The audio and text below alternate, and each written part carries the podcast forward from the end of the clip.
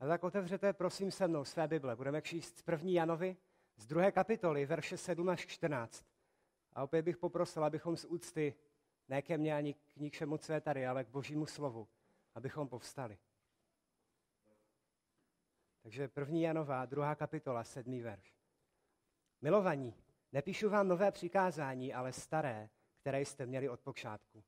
To staré přikázání je slovo, které jste dávno slyšeli. A opět vám píšu přikázání nové. A to je pravdivé v něm i ve vás. Že tma pomíjí a to pravé světlo již svítí. Kdo říká, že je ve světle a přitom nenávidí svého bratra, je dosud ve tmě. Kdo svého bratra miluje, zůstává v tom světle a není v něm žádné pohoršení. Kdo však svého bratra nenávidí, je ve tmě. Ve tmě chodí a neví, kam jde, neboť tma oslepila jeho oči. Píšu vám, dítky, že jsou vám odpuštěny, že jsou vám odpuštěny hříchy pro jeho jméno. Píšu vám, otcové, že jste poznali toho, který je od počátku. Píšu vám, mládenci, že jste přemohli toho zlého. Napsal jsem vám, dítky, že jste poznali otce. Napsal jsem vám, otcové, že jste poznali toho, který je od počátku. Napsal jsem vám, mládenci, že jste silní a slovo Boží ve vás zůstává a přemohli jste toho zlého. Skloníme se k modlitbě.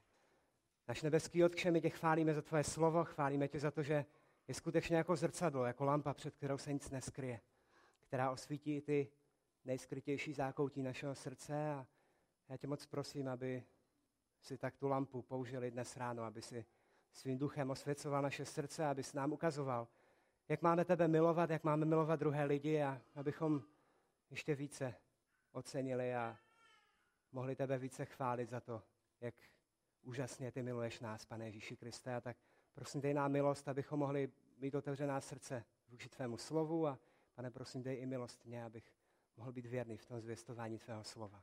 Tak tě o to prosíme a očekáváme na tebe. Amen. Pokud jste s námi minulý týden nebyli, tak eh, my jsme se již po druhé dostali po sobě do této první Janovy epištoly. A pasáž pro dnešek tak má hledat co společného s tou předchozí. Pokud máte otevřené Bible a zvládáte to sledovat, tak jsme začali druhou kapitolu a došli jsme do toho verše 6. Obě tyhle dvě pasáže totiž uh, obsahují jakýsi test, jakousi zkoušku duchovního stavu člověka. To znamená zkoušku, jak na tom duchovně člověk je. Jak na tom je člověk, který něco prohlašoval. V té první části to bylo, že ti lidé prohlašovali znám ho, znám Boha, a dnes prohlašují, že jsou ve světle. Z obou, v obou z nich totiž čteme, kdo říká a teď něco následuje. V té první je to, jak jsem říkal, že zná Boha, v té druhé, že chodí ve světle. Obě dvě tvrzení jsou tak závažná, že Jan nechce jejich čtena, nebo jeho čtenáře chodit v nějakém sebeklamu, v omilu, v tom, že by si něco nalhávali. A tak Jan nemá na mysli nic, důle, nic důležitější, nebo spíše nic méně důležitého než spasení. Pokud neznáte Boha, tak nejste spasení. Pokud jste ve tmě, tak nejste spasení. A tak dává svým čtenářům, kteří byli pod vlivem, opět řekneme to znovu, falešných učitelů, možnost, aby zkoumali sami sebe, zda jsou ve víře. Já jsem schválně zmínil tenhle verš, který používá i apoštol Pavel. Je to ve 2. Korinským 13.5, pokud si píšete poznámky. Aby sami sebe se podívali, aby sami se, se podívali do sebe a zkoumali, jestli skutečně jsou ve víře. Jestli víra není jenom něco, co vyznávají ústy, ale jestli je to i něco, co je vevnitř. A takihle falešní učitelé, kteří už ke sklonku prvního století, to znamená třeba jenom 50 let potom, co Pán Ježíš Kristus stal z mrtvých a, a odešel do nebe po té, co byly letnice, tak začali přinášet falešné učení o Kristu, kde snižovali jeho majestát tím, že buď říkali, že nebyl Bohem celý svůj život, anebo naopak popírali jeho skutečné lidství. A obě, oba dva ty útoky jsou velmi zásadní, protože písmo nám jasně svědčí o tom, že Bůh byl, nebo že Pán Ježíš Kristus byl zároveň plně Bohem a plně člověkem. A je to, na čem stojí i to spásné dílo Pána Ježíše Krista. Pokud nebyl Bohem, tak eh, sebou nesl ten dědičný hřích. Pokud nebyl člověkem, tak eh, nemohl být tím, tím beránkem obětovaným místo nás. Je to strašně důležité, je to klíčové a proto Apoštol Jan tomu věnuje takovou pozornost. Apoštol Jan reaguje na tyhle prohlášení, kdy tihle gnostikové, jak se jim říkalo, říkali, že jsou osvícení, že chodí ve světle, co ve světle? V hlubším světle nebo v jasnějším světle než ostatní a nevybíravým způsobem, tak jak to tady demonstroval bratr Martin, tak nastavuje Boží slovo, ten meč Ducha Svatého, aby rozsoudil jejich názory, jejich tvrzení, aby jim ukázal, kdo opravdu jsou. Přináší zkoušky, kterým je podroben každý z nich, ale i každý čtenář tohoto dopisu. A přátelé, těmi čtenáři, pokud jste to četli dnes ráno, jste i vy. Tyto testy jsou jak teologické, to znamená, k čemu věříme, tak morální bychom mohli říct, to znamená, jak žijeme. Jsou to dva aspekty, kterými Bůh zkouší a tak, jak se zkouší zlato ohněm, tak protřibuje a ukazuje na to, jestli je naše víra rizí. Jestli je víra těch, kteří se prohlašují za křesťany rizí. Jestli to není jenom napodobenina. Falešní učitelé ostatně stejně jako dneska v tomhle testu neobstojí. Nejen, že jejich nauky neobstojí božímu slovu teologicky, odporují zbytku písma, ale i jejich charakter ukazuje na to, že zkrátka nejsou křesťané.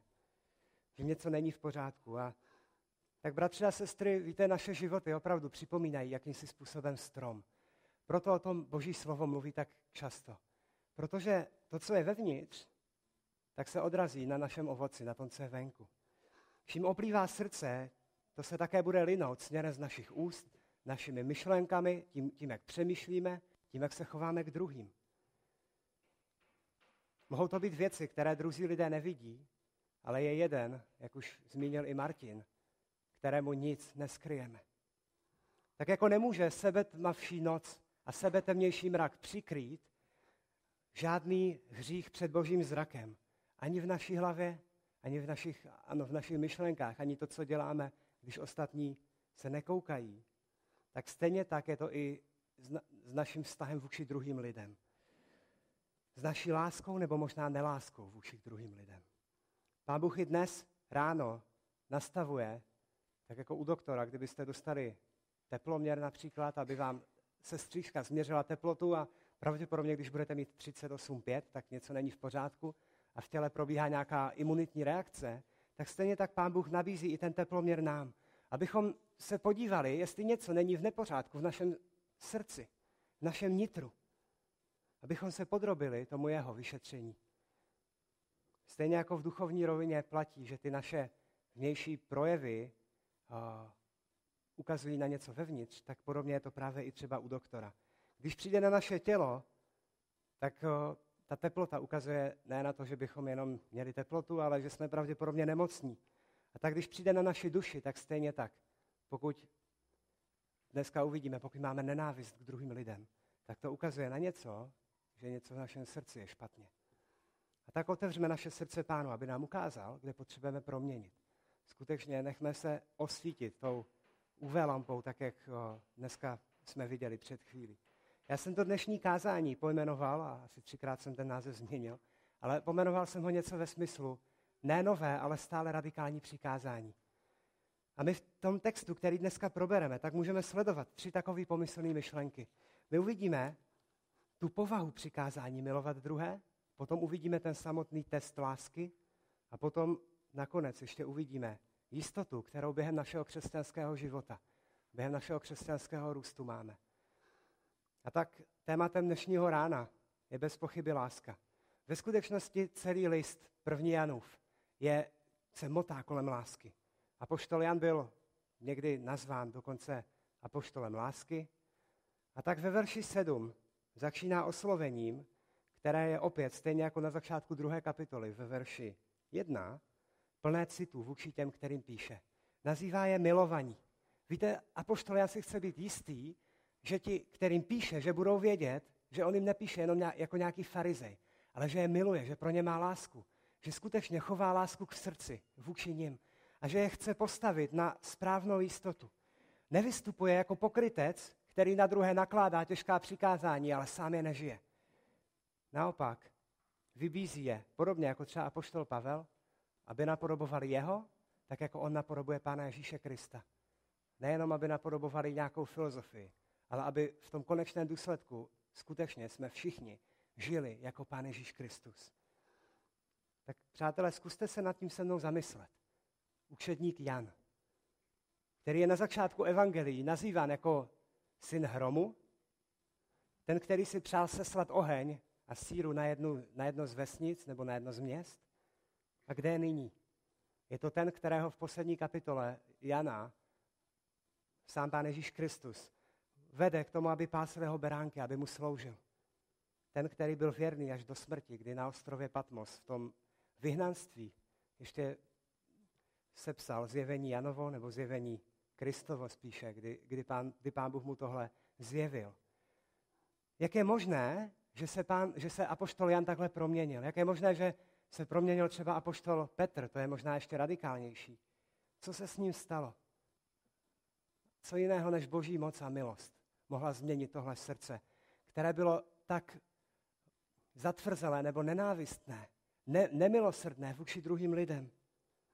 Proč to říkám? Já to říkám proto, protože tahle boží moc skutečně, bratři a sestry, dnes ráno může změnit i nás. Pán Bůh je větší než my samotní, je větší než všechny naše, uh, naše tvrdost, naše neodpuštění, možná naše nenávist srdci. Pro Boha není nic nemožného. Zároveň však musíme dodat, a to je velmi důležité, že zaslíbení a ujištění, které uvidíme v tomhle textu, nemohou platit pro všechny. Ten test srdce, který se chystá položit, totiž ukáže na to, kdo opravdu je Boží dítě. Předmětem dalšího testu, toho, který uvidíme dnes, tak je láska k druhým lidem. A kdybychom se porozhledli po zbytku písma, tak uvidíme, že láska je naplněním celého zákona. Je to něco, co sám Pán Ježíš Kristus přikázal. Namátkou, Římanům 13, 8 až 10, nemusíte to otevírat.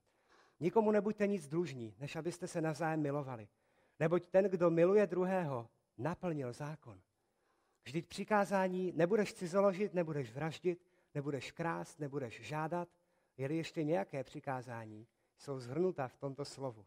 Budeš milovat svého bližního jako sebe samého. Láska bližnímu nepůsobí nic zlého. Naplněním zákona je tedy láska. Nebo Jan 13.34. Dávám vám nové přikázání, abyste se navzájem milovali. Jako já miluji vás, abyste se i vy navzájem milovali. Podle toho všichni poznají, že jste moji učedníci. Budete-li mít lásku jedni k druhým. Je zajímavé, že Kristus bral jako nezbytné, aspoň podle toho, co vidíme v Janové evangeliu, právě poslušnost a lásku k druhým. A krásně nám to koresponduje i s tou druhou kapitolou. Pojďme ale zpátky do toho našeho textu. Tvrzení o přikázání, které jim píše ve verších 7 až 8, by mohly být zdánlivě matoucí. Pojďme si to přečíst. Milovaní, nepíšu vám nové přikázání, ale staré, které jste měli od počátku. To znamená, je tady staré. To staré přikázání je slovo, které jste už dávno slyšeli. A opět píšu vám přikázání nové. A to je pravdivé v něm i, v, i, v, i ve vás, že tma pomíjí a to pravé světlo již svítí. O jakém přikázání tady mluví? Je tady staré nebo nové? Jak to je? A v jakém smyslu je nové a je staré? Odpověď na otázku, jaké je, vám asi moc nepomůže, ale je obojí. Je staré i nové. Jan na téhle zdánlivé kontradikci nebo protimluvu ukazuje, že příkaz milovat sám o sobě není nový, ale je nový v tom, že je posouvá úplně na jinou úroveň. To znamená, ve svém obsahu, ve svém charakteru není nový, ale je nový v tom, kam až zasahuje. A to my dnes ráno uvidíme. Jde do nové hloubky, než adresáti listu dosud nejspíš věděli. Chystá se napsat přikázání a používá o, vlastně takovou slovní hříčku, aby řekl, tohle nebude nic nového, tohle už dávno znáte. Jinými slovy, nepřicházím vám dát něco, co by překopalo základy křesťanství, co by změnilo písmo, co by zrušilo zbytek Bible, co do posud znali. Mimochodem, podobně jako Pán Ježíš Kristus přišel, všichni na něho koukali, co to říká, a on říká, já jsem nepřišel zrušit zákon, ale naplnit ho. Přikázání milovat druhé bude svým obsahem stejné jako ve starém zákoně, protože bylo součástí zákona. Bylo součástí jak prvního i druhého, když dostali Izraelci poprvé i po druhé zákon. To znamená v Levitiku i v Deuteronomiu. Levitikus 19.18. Nemsti se a nehněvej se na syny svého lidu, ale miluj bližního sebe jako sebe samotného. Já jsem hospodin. Dále jim říká, a poštolian, už jsme zpátky v tom našem textu, že tohle přikázání mají od počátku a že ho dávno slyšeli. Tohle není nic nového, moji milí. Proč? Protože od počátku, od prvních stránek evangelií, hm, spíše by se hodilo od prvních slov evangelií, tak slyšeli i povolání k poslušnosti. K následování Krista, aby si spočítali náklad, aby si spočítali tu cenu. Víte, jsou lidé, kteří by vám řekli, že poslušnost božím přikázáním je jakýsi druhý level nebo druhá úroveň křesťanství. Druhou fází křesťanského života. Ale tohle nikde v písmu nevidíme. Ani na jednom místě. Naopak, lidé jsou voláni k tomu, aby si spočítali tu cenu. Aby si uvědomili, že následovat Krista není jenom Pana Ježíše pověsit jako další korálek na svůj pomyslný náramek na ruce, ale že je to buď a nebo. Buď všechno nebo nic. Není to zákonické tohle říct? Ne, nepodvrací to milost? Ne. Každý, kdo pochopí evangelium, kdo pochopí, kým byl Pán Ježíš Kristus a, a jakou jedinou naději je, tak mu bude tak drahý a bude pro něho znamenat tak moc, že mu bude chtít sloužit a že bude chtít žít jako on, být jako on. Na jednu stranu tedy přikázání milovat není nic nového, ve smyslu, že by změnilo pravidla hry, je to pořád to stejné přikázání, budeš milovat bližního svého. Na druhou stranu však jde o něco nového. Ve své hloubce, ve své kvalitě. V čem je tedy ta novost přikázání? V čem je nové? Tak našel jsem minimálně tři věci. Za prvé, staré přikázání milovat druhé, tak je označeno jako naplnění celého zákona. To jsme viděli už v Římanům 13.10 před chvíli. Když se Ježíše zeptali, jaké je největší přikázání, co odpověděl? Za prvé milovat hospodina celým svým srdcem, duší a silou, ale potom pokračuje a říká, že druhé přikázání je milovat bližního jako sám sebe. A dodává, že na těchto dvou přikázáních stojí celý zákon i proroci. To znamená celý, celá stará smlouva, celá první část Bible. Ta druhá věc, v čem je přikázání nové, tak je, že Kristus předvedl tu novost ve smyslu, že nikdo předtím takovou lásku jako on neměl. Nikdo nikdy nemiloval dokonalou láskou, jako, jako miloval Pán Ježíš Kristus. Víte, Pán Ježíš Kristus přišel na zem a dal nám největší příklad. Ale bylo víc než jenom příkladem. On posunul význam přikázání milovat druhé úplně někam jinam. Protože už nejde jenom o to milovat sám sebe nebo ostatní jako sám sebe, ale jde o to, že Pán Ježíš Kristus miloval ostatní až do krajnosti, až na smrt. Sám sebe obětoval. Miloval je víc než sebe. To znamená, jeho standard pro lásku k druhým nebyla láska sám k sobě, a byla to láska až na smrt. Naprosto ten nejvyšší možný cíl, ta nejvyšší možná laťka. Pro nás již povědomý text to ukáže. Jan 15, 12 až 13. Pánovi slova. To je mé přikázání, abyste se navzájem milovali, jako já miluji vás. To už jsme slyšeli, ale on přidává, nikdo nemá větší lásku než ten, který položí svou duši za své přátele. Tenhle výrok, mimochodem, padne v době, kdy Pán Ježíš Kristus je se svými učedníky v horní místnosti. Poslední večer předtím, než je vydán, než je zrazen, než je nespravedlivě vydán do rukou hříšníků a pověšen na kříž. A v Janovi 13 je zmínka, co zmínka, je tam přímo zápis o tom, jaké je Kristovo srdce. A mě to vždycky dostává k hluboké pokoře a opravdu někdy až k dojetí, protože ve 13. kapitole, kdy poté, co se učedníci dohadují, kdo bude větší v nebeském království, kdy Satan vstupuje do Jidáše a už je rozhodnutý, teď půjdu zradit Krista, Božího syna, tak Kristus bere vodu a bere plátno a co dělá? Omývá učedníkům nohy. Čteme na začátku 13. kapitoly, že Kristus je miloval až do konce, až do krajnosti. To je něco, co mě vždycky dostává. Jak názorně bychom chtěli vidět Kristovu lásku, která tohle přikázání, které je pro nás, posouvá úplně jinam.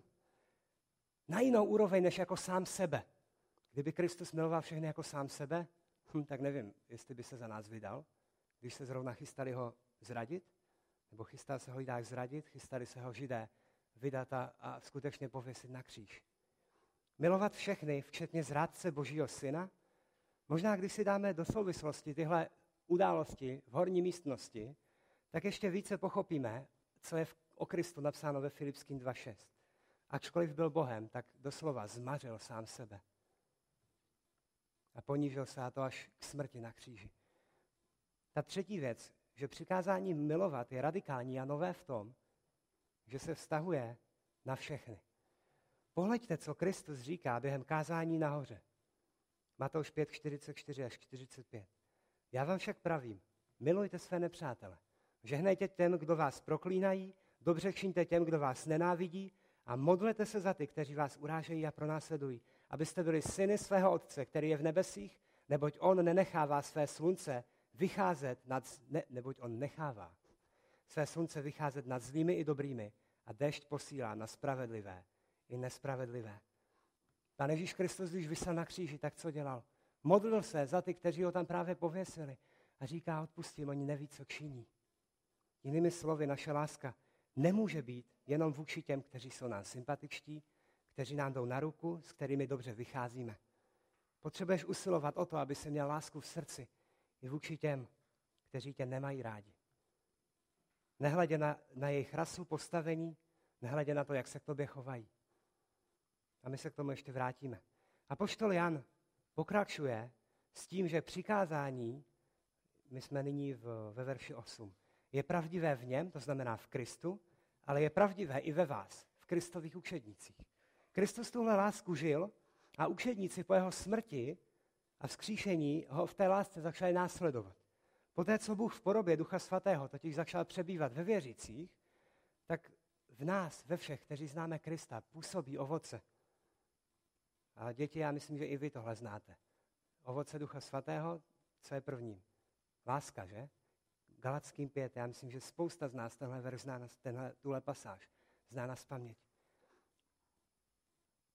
To znamená, všichni, kdo jsou Kristovi a mají Ducha Svatého, tak Duch Svatý v nich působí právě lásku. A právě proto můžeme takhle milovat. Nakonec se dočítáme ve verši 8, že tma pomíjí a to pravé světlo již svítí. Co to znamená? Když Pán Ježíš Kristus přišel na zem, tak začal osvěcovat celou zemi. To je Jan 1, někde verš 8 až 10. A, je to, a to světlo světa, jak ho nazývá Jan 1, tak je zde a září. Od počátku, kdy Pán Ježíš Kristus přišel na zem, tak byl tím světlem a zářil na všechny. On je usvědčoval, ukazoval na svoji lásku. Na druhou stranu ale tma pořád nepominula. A my to zažíváme v našich životech. Ve vztahu k druhým lidem. Ne vždycky máme dokonalou lásku k druhým lidem. Minimálně za sebe bych tohle mohl říct. Ne vždycky mám druhé lidi. Rád, jako bych je měl mít rád.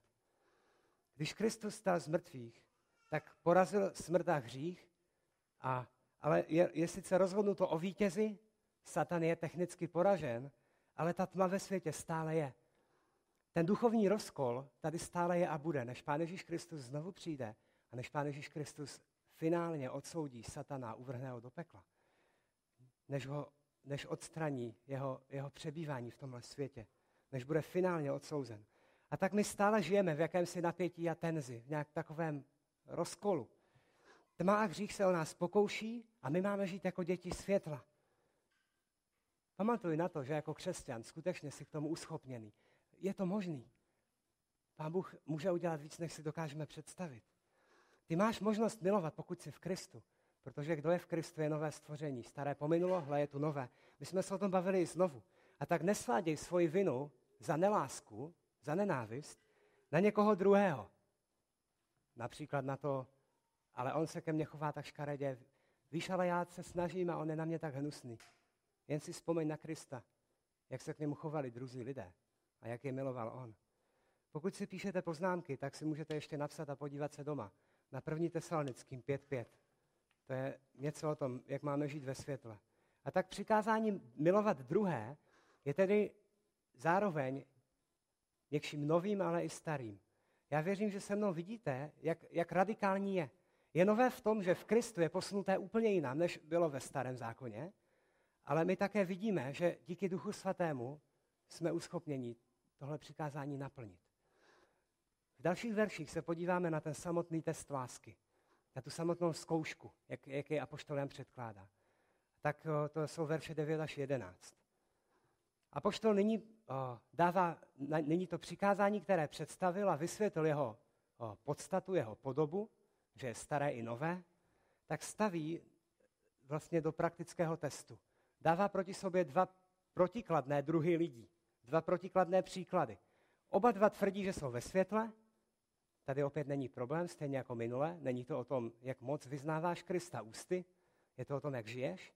Rozdíl je v tom, že jeden z nich druhé nenávidí a druhý je miluje. Opět jako minule. Nejde o, o tvoje slova, ale jde o tvoje kšiny, o to, jak žiješ. Znovu, nemluvíme o dokonalosti, toho bychom nikdy ne, nebyli schopni. Jinak by nemohl platit verš 1.9. Já ho budu připomínat celou dobu, co budeme v první Janově. Jestliže však své hříchy vyznáváme, on je věrný a spravedlivý, aby nám naše hříchy odpustil a očistil nás od každé nepravosti. Pokud by po nás Pán Ježíš vyžadoval naprosto dokonalost, tak eh, by nebylo potřeba, aby se za nás přimlouval, aby byl naším veleknězem, nebylo by potřeba, abychom vyznávali hříchy. My nikdy nebudeme dokonalí. A tak nemůžeme při prvním selhání, třeba v tomhle milování druhé, padnout a, a myslet si, že na nás Bůh zanevřel. Nemůžeme si myslet, že by nás náš první hřích po našem obrácení nějakým způsobem vyhodil z milosti. My mluvíme o způsobu života, o tom, co charakterizuje náš život. Pokud se díváme na náš život s Kristem a na náš duchovní růst, já jsem schválně zmínil ten růst, protože hned na to přijde řeč, tak nemůžeme mít nastavený ten náš pomyslný zrak, jako když fotíme na makro. Jako když si přiblížíme velmi blízko nějakou květinku a fotíme na ní třeba šmeláka. Nic lepšího mě nenapadlo. Ale potřebujeme spíše odzumovat a podívat se z dálky. Potřebujeme se podívat na ten, na ten velký obrázek, na, na, na co nejdál. Jestli jste někdy sledovali grafy, jak se hýbou ceny na burze, tak určitě víte, že nastavit na minutu ten interval je velmi zrádné. Občas potřebujeme trochu oddálit a podívat se na to, jak se ta daná komodita nebo ta, ta daná měna, nebo co to může být, pohybovala třeba celý rok. Protože kdybychom se podívali jenom na posledního půl dne, tak bychom možná viděli velký růst, jenomže pořád by to třeba nepřeskočilo úroveň, třeba z týdne zpět. A podobně je to i v našem životě. V krátkodobém hledisku můžeme procházet výšinami a hlubinami nebo dolinami a krizemi. Ale v dlouhodobém měřítku uvidíme, že postupně ten náš duchovní růst jde nahoru. Může to být nahoru dolů, ale postupně uvidíme, že rosteme. Proto je to cesta života, bratři a sestry. Podobně jako u nějakého sportovce, u nás v Česku fičí biatlon, je sice léto, ale tak nevadí, který se jednou netrefí do, při střelbě do toho terkše, tak neřekneme, ha, on neumí biatlon, toho byste měli vystřídat. Protože je možné, že dokonce všechny předběhne, že vyhraje. O tom jeho výkonu mluví celý závod. Až cíli se ukáže, jak, jak dobrý biatlonista to je. Možná řekneme, že je nestálý, že třeba jednou zastřílí dobře, po druhé špatně. A stejně tak to bude i v našem životě. Ale pokud skutečně rosteš, tak o, nemusíš se strachovat při každém tvém hříchu. Doufám, že rozumíte, o čem, se, o čem se bavíme. A tak ty závěry toho testu jsou velmi zřejmé. Pojďme se podívat na ten test. Je to verš 9 až 11. Kdo říká, že je ve světle a přitom nenávidí svého bratra, je dosud ve tmě. Kdo však svého bratra, kdo, kdo svého bratra miluje, zůstává v tom světle a není v něm žádné pohoršení. Kdo však svého bratra nenávidí, je ve tmě, ve tmě chodí a neví, kam jde, neboť tma oslepila jeho oči. Tak ty závěry jsou skutečně křišťálově jasné. Ten jeho život je charakterizován láskou, to znamená miluje druhé, tak ukazuje, že ve skutečnosti je boží dítě. Ten, který nemiluje, ten, který nenávidí druhé, tak ukazuje, že ve skutečnosti nebyl osvícen Duchem Svatým. Sice říká, já jsem ve světle, ale ve skutečnosti v tom světle není, je ve tmě, chodí ve tmě, neví, kam jde. Proč? Protože ve tmě nemůže nic vidět. Naopak ten, kdo miluje, tak ukazuje, že v něm Bůh pracuje takovým způsobem, že působí ovoce ducha, tím je právě ta láska. Rozumíte, jak to spolu souvisí? Je to na jednu stranu práce Boží v nás, ale jsme voláni k úsilí, jsme voláni k tomu, abychom rostli a my to hned uvidíme. Neza, ne, ne, nechte si to v mysli. K tomu, abychom obnovovali svoji mysl každý den, jak to říká Římanům 2, Římanům 12.2, pardon. Abychom obnovovali své smýšlení každý den. To je to, k čemu jsme voláni. Abychom v sobě měli smýšlení, jaké bylo v Kristu Ježíši. Filipským 2.4. Víte, mít druhé lidi rád jde i před tvářkou.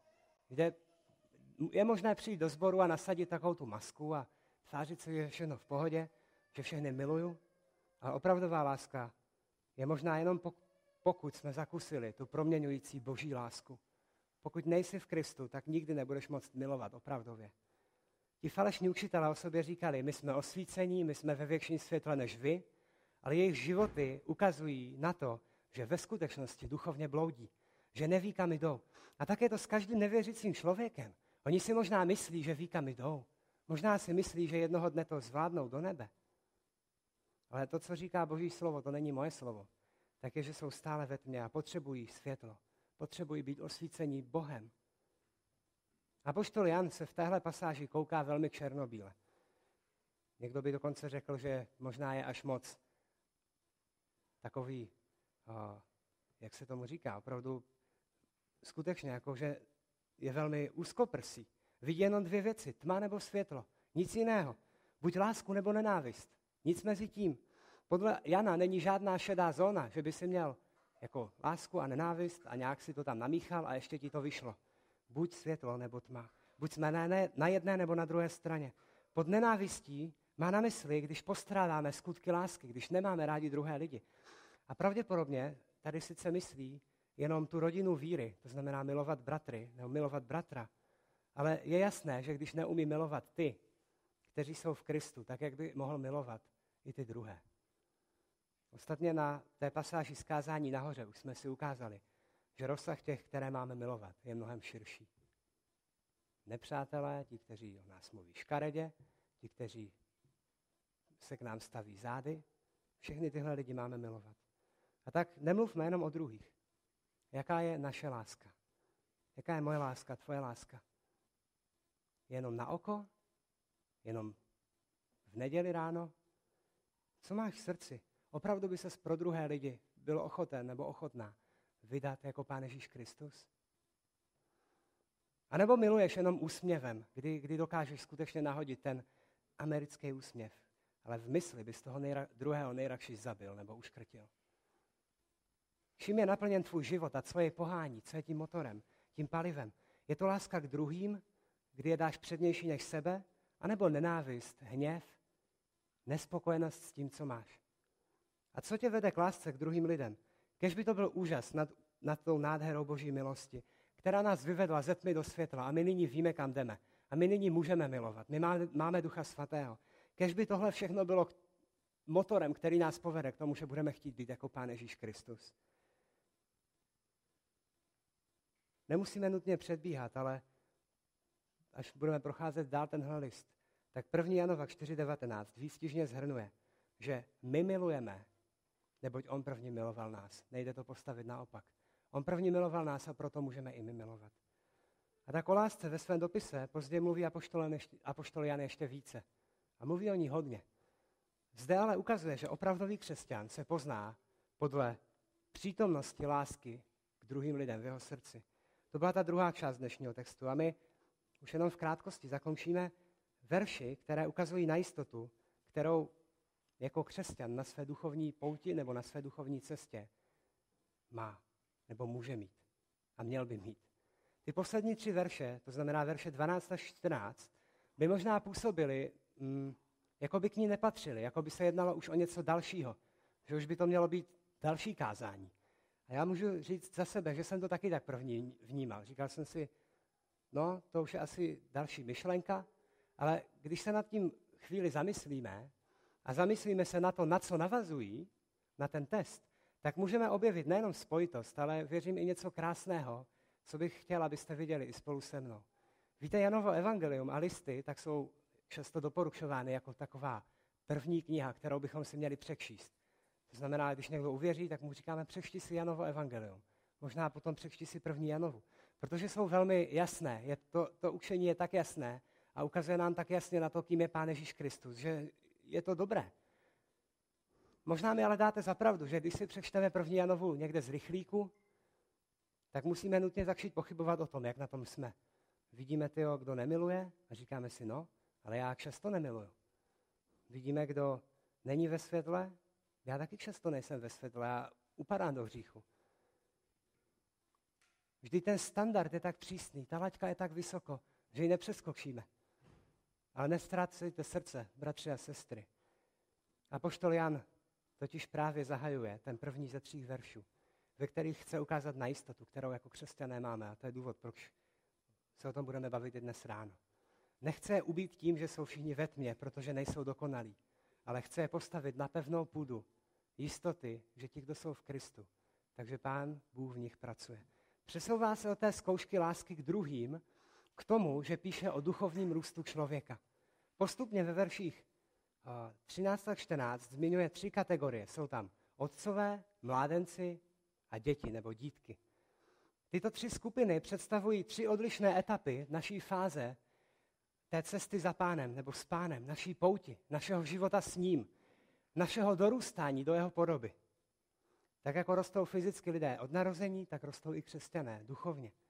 A to tak, že se více a více podobají Pánu Ježíši Kristu. Není žádný pochyb o tom, že tohle je, je cíl i celého dopisu. Aby, aby křesťané nabili jistoty. Toto jsem napsal vám, kteří věříte ve jméno Syna Božího, abyste věděli, že máte věčný život. Víte, je zajímavé, že kdybychom porovnali verše 12 a 14, tak, ve, tak pro to slovo dítky, tak jsou použity dvě různá řecká slova. Na tom by nebylo nic zvláštního, že? Možná někdo použil prostě jiné slovo pro dítě, ale zatímco první z nich dává důraz na to, čí děti jsme, kdo je náš rodič, to znamená, že to je Bůh, tak ten druhý se zaměřuje spíše na tu nedospělost, nesoběstačnost, ne, ne, nedokonalost, nevyvinutost těch, těch dětí. Co z toho vyplývá? To znamená, že všichni, to je ten verš 12, kteří jsou Kristovi, takže jsou boží děti a že mohou nabít plné jistoty, že mají odpuštěné hříchy. Píšu vám, dítky, že jsou vám odpuštěny hříchy pro jeho jméno. Ne pro vaše jméno, ale pro Kristovo jméno. Pro to, kým on je, pro to, co on pro vás udělal. To znamená, pokud věříte v Krista, pokud vykazujete nějaký duchovní život, tak jsou vám odpuštěny hříchy. A i když nejste dokonalí, tak můžete nabít jistoty, že skutečně jsou odpuštěny. Bratři a sestry, tohle je základ, na kterém měli stát jak oni, tak i my. Základ, na kterým budeme budovat celý ten náš křesťanský charakter, ten náš duchovní růst. Není lepší půdy, na kterou se postavit a na které usilovat o svatost, než jistota, že máme odpuštěné hříchy. U, usuďte se mnou. Kdybychom šli ten náš křesťanský život a po prvním hříchu si řekli, tyjo, jestli jako jsme znovu nespadli do, do, do toho, že jdeme do pekla, nebylo by to mnohem těžší, ale apoštol Jan a Pán Ježíš Kristus nás také ujišťuje, že máme odpuštěné hříchy, že se nás Pán nikdy nezřekne, že je s námi vždycky, nebo navždycky. To jsou slova Krista. Tak tedy Během našeho křesťanského života procházíme různými fázemi a my to vnímáme i v našem sboru. A je to tak dobře. Všichni ovšem mají jedno společné. Znají Otce, znají Pána Boha. Jejich znalost a vztah s ním se prohlubuje, ale nemůže platit, že nevyzrálý křesťan nezná Otce. I když je nevyzrálý, i když je duchovně dítko, tak pořád zná Otce. To je verš 14. Napsal jsem vám, dítky, že jste poznali Otce. Buď je, anebo není křesťan. Nic mezi tím opět. Druhá otázka samozřejmě je, jak daleko na té cestě je. Jak daleko na té naší cestě růstu jsme. A to je opět něco, co se přesouvá k nám, co opět se obrací na nás. Na, na nás, kdo tu dneska ráno jsme. Jak důvěrný vztah s ním máme, jak moc je naše mysl naplněna jeho myšlenkami, jeho smýšlením, jeho slovem, láskou k němu, láskou k, dru- láskou k druhým, tak zatímco ty děti jsou duchovně nejmenší, jsou náchylní kde k čemu, jsou unášeni jakým proudem a učením a musí být chráněni, tak ti mládenci již disponují více znalostmi, již více znají Boží slovo.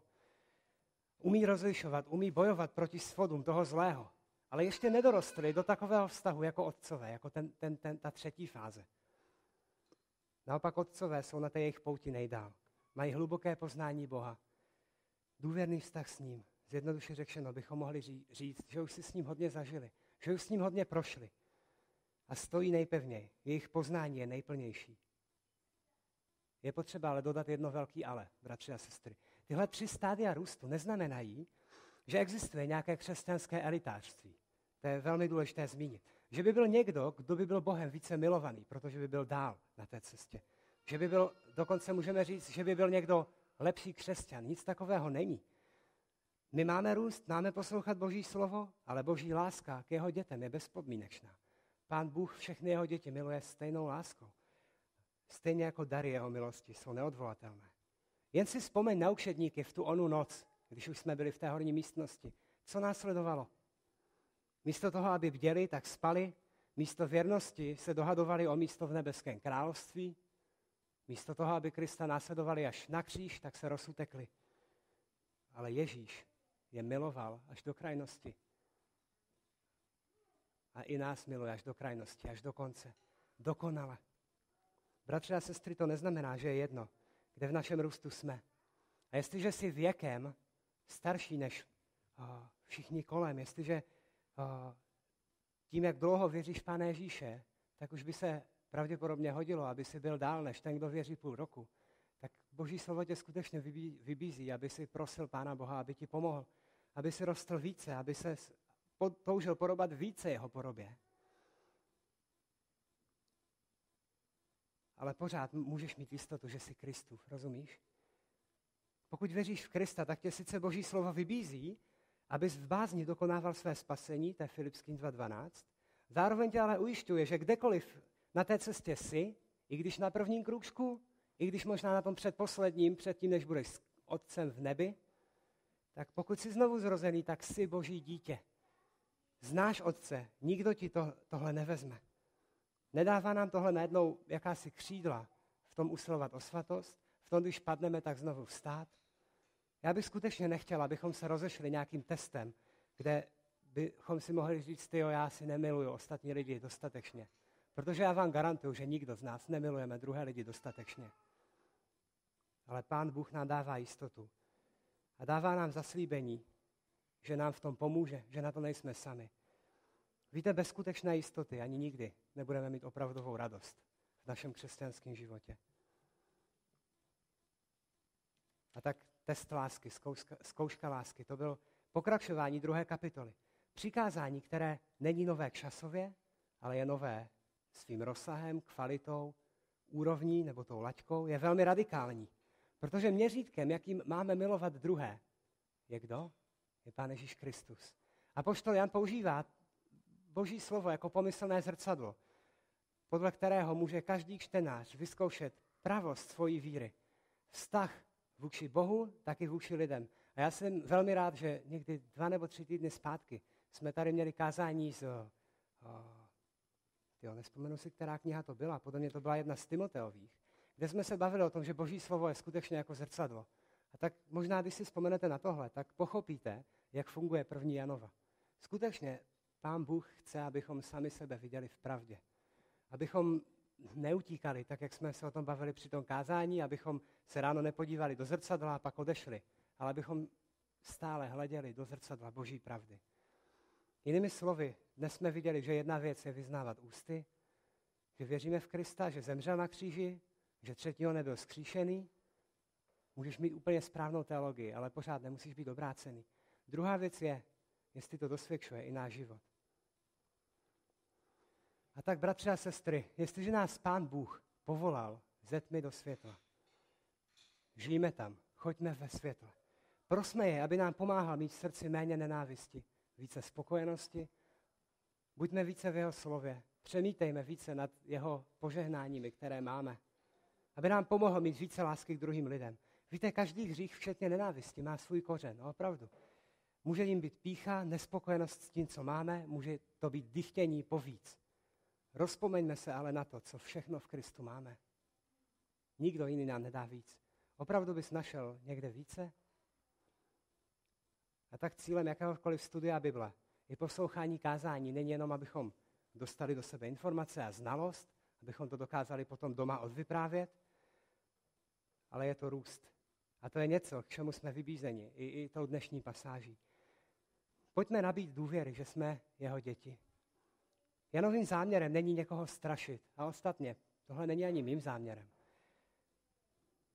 Já, touhou, já věřím, že tou touhou nás obou, jak Jana, taky mojí, je, abychom všichni viděli pravdu, která možná bude velmi nepříjemná, ale potřebujeme ji slyšet. Je lepší, aby si byl konfrontován dnes, nebo až jednoho dne před pánem, kdy už nebude čas se sklonit a prosit o odpuštění. Víte, já jsem zahlédl teď nedávno někde výrok od jednoho výborného kazatele a autora, Artura Pinka. Ten řekl, pokud by se evangelium kázalo věrněji, tak by také bylo pravděpodobně, paradoxně, méně lidí, kteří by vyznávali Krista. A víte, něco na tom bude, bratři a sestry. Nenechme se uchlácholit tím, že stačí říct, přijímám Pána Ježíše do svého srdce, věřím, že mě očistí, že to bude v pohodě a je jedno, jak žiju. Nejsme zachráněni kvůli našim dobrým skutkům. Nepochopte mě špatně. Jsme zachráněni jenom z milosti skrze víru v Krista, ale ty dobré skutky svědčí o tom, že jsme uvěřili, že jsme pochopili, kdo Pán Ježíš Kristus je, že jsme byli znovu zrozeni, proměněni, že jsme noví stvoření.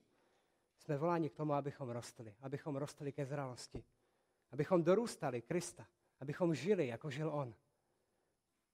Ale uprostřed tohoto procesu, a schválně říkám procesu, je to na celý život, je to běh, tak můžeme mít jistotu, že pokud jsme v Kristu, tak jsme bezpečí.